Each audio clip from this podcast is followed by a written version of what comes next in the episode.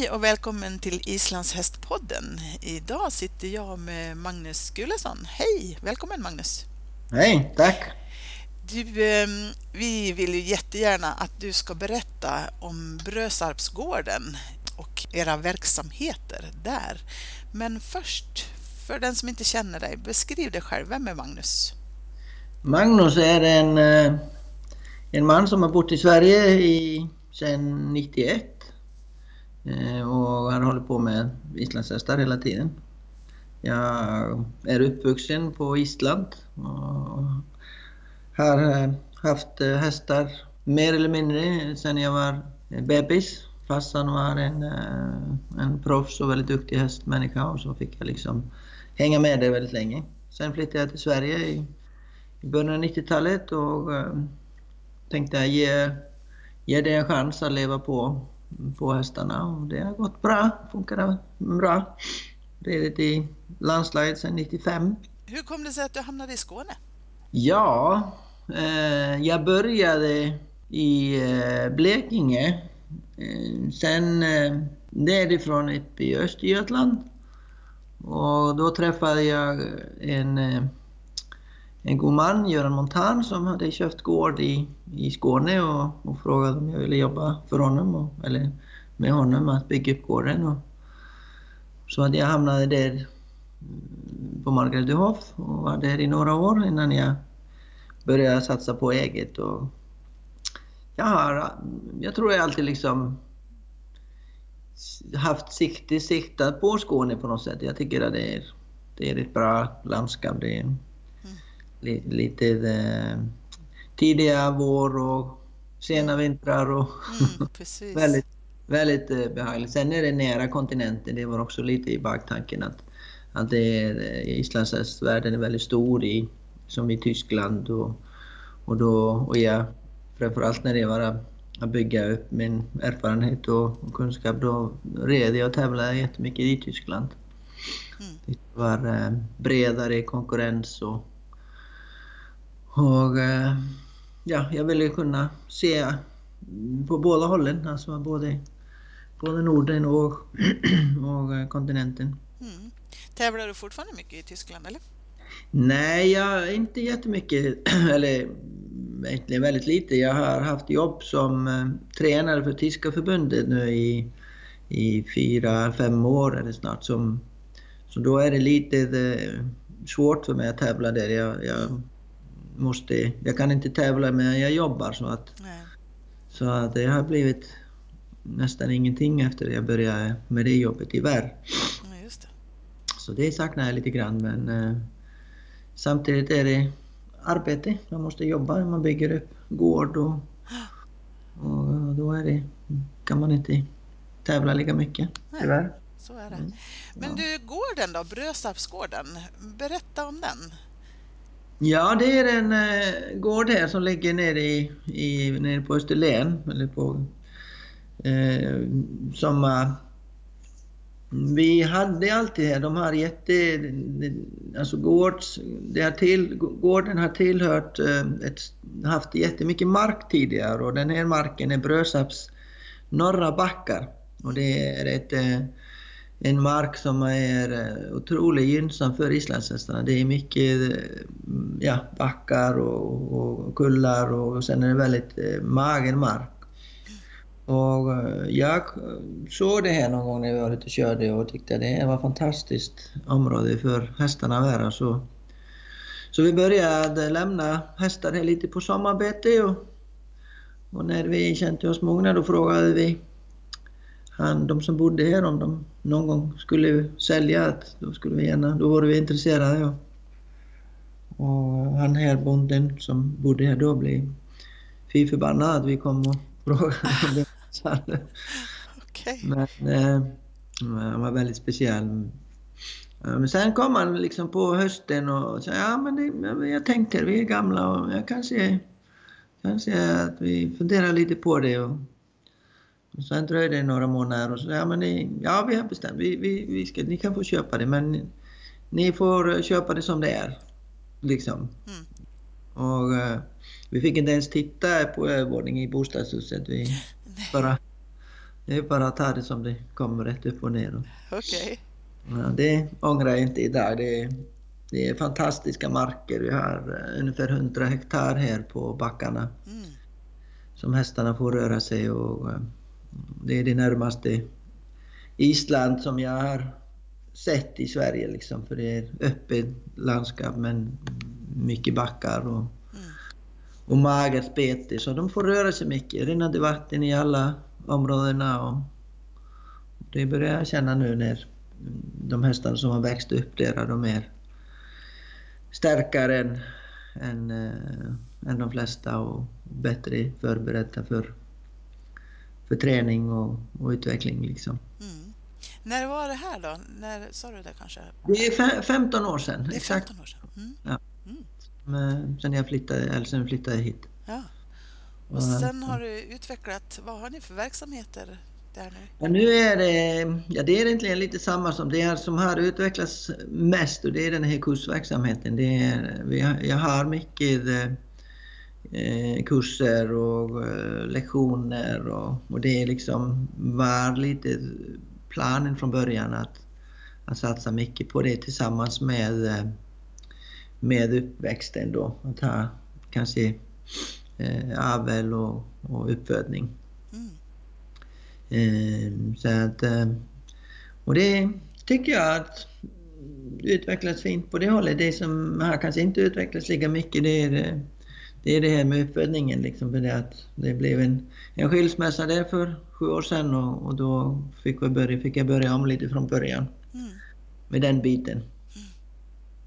Men eh, kursverksamheten, träningsverksamhet, mycket hingstar för avels eh, som använder i avel så att ja, det, det går åt det. Åt rätt håll tycker jag. Mm. Men, eh, men, det blir mindre av eh, träningshästverksamhet. Den, den eh, kommer att jag så småningom att lämna lite mera till de, de yngre. Ja, precis. Man kan läsa på hemsidan att det finns ett team, Brösarpsgården. Vilka ingår i det teamet? Ja, de som ingår i teamet nu, det, det är då jag och, och sen har jag en isländsk kille här från, från eh, Island som har i det isländska landslaget, Konrad Gilvason som är ung och lovande ryttare. Eh, sen har jag, sen har jag eh, Petronella Davidsson som har min eh, nuvarande sambo som, som har hjälpt mycket till på gården. Eh, en äldre man som bor uppe i Brösarp som har, mm, kommer här och hjälper oss med utfodringen av unghästar. Eh, Katarina som är på kontoret håller i de bitarna. Och eh, ja, det, det är... Ja, det är ett gäng. Det är lite, men sen är det alltid några som uh, kommer och går. Liksom. Det är, de här unga tränarna brukar vara här kanske i, i ett år och sen går de vidare. Och, mm. och sen är det lite elever som är lite kortare perioder på praktik och, och, och, och liksom sen ja, kommer och går lite. Ja. Men det, det, är, eh, det är jag som är här som liksom... Ja, det är runt min kunskap så att säga, eller mitt eh, ja, som, uh, som de här yngre människorna kommer och är i perioder liksom. Mm. Du, hur många hästar finns det på gårdarna?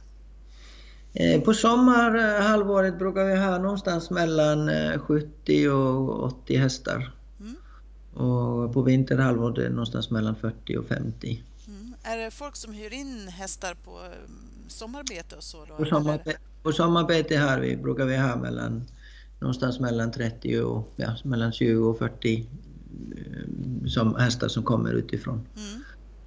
Och på vintern är det mycket träningshästar som, så det är lite rotation på det liksom. Mm. Precis. Ja, det, Hur många hingstar har ni där då? Just nu har vi ungefär tio hingstar, första klass hingstar på gården. Oj, ja. Som, eh, ja, de, eh, några är som ska säljas, som är till salu. Eh, sen är det några som ska tävlas, några som ska visas. Och medan de är här då är de tillgängliga för avel också. Sen är det de här gamla trotjänarna som är alltid Mjölner och, Mm. och Röjnar Mm. som, som är alltid på gården.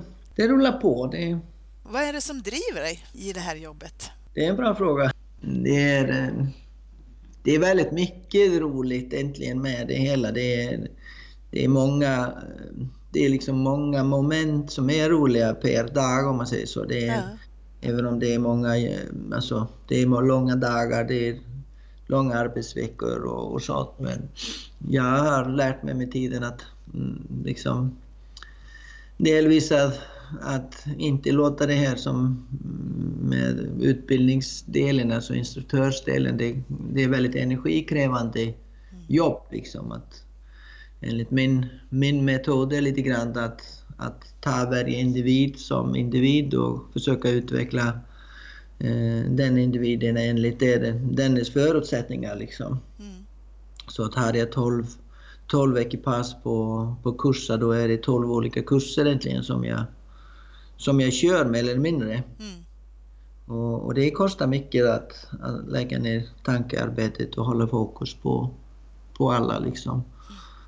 Men eh, då gäller det att, att jag hittar de här ljusglimtarna och det här eh, roliga som dyker upp liksom i varje elev någonstans under varje ridpass liksom. Och det är lite som att få, få lite input och få lite eh, påfyllning av energi liksom till att kunna ta, ta det när det blir lite jobbigare liksom. Sen är det den här dagarna som man kan fokusera på att sitta på hästarna och jobba med sina, sina hästar och känna utvecklingen på dem. Och, och det är det som, som, som liksom man har egentligen satsat på från början. Mm. Och, den här, och sen är det de här unga eleverna som man kanske haft i några år och man ser att de börjar bli jätteduktiga och börjar förstå hästarna bra och sköta sig. Det, det ger mig otrolig, otrolig energi och, och glädje liksom att se, se det. Liksom. Mm. Så det finns jättemånga många moment att eh, få, få energi liksom. Ja. Och sen när jag sitter där på gården och tittar på backarna och tänker liksom det här är en av de finaste platserna eh, på jorden, då tänker man ja det är värt det att sticka i morgonbitti klockan fyra och hinna i, hinna i nästa flygplan liksom. Så det är, ja men det är mycket, men det är klart man blir lite trött ibland och, eller vi brukar inte använda ordet trötta här, vi använder lite, lite mindre energi, men då gäller det att att inte försöka göra för mycket när man känner att energin är inte på topp. Då bara fylla på lite på något sätt. Även om det är bara... Jag brukar säga jag är som eh, telefonerna, man ska ladda ofta och, och korta. ja, precis. Inga långa laddningsperioder, då försvinner batteriet tidigare. Ja. Hur ser framtiden ut då för Brösarpsgården? Vad har du för planer där? Ja, det är, det är delvis är det att vilja, jag vill fortsätta utveckla det här med utbildningen och, och försöka att, eh, att ge folk ett alternativ och försöka att eh, alla oavsett nivå, erfarenhet, förutsättningar eller kunskap, att de kan få den bästa möjliga hjälpen här på gården Mm.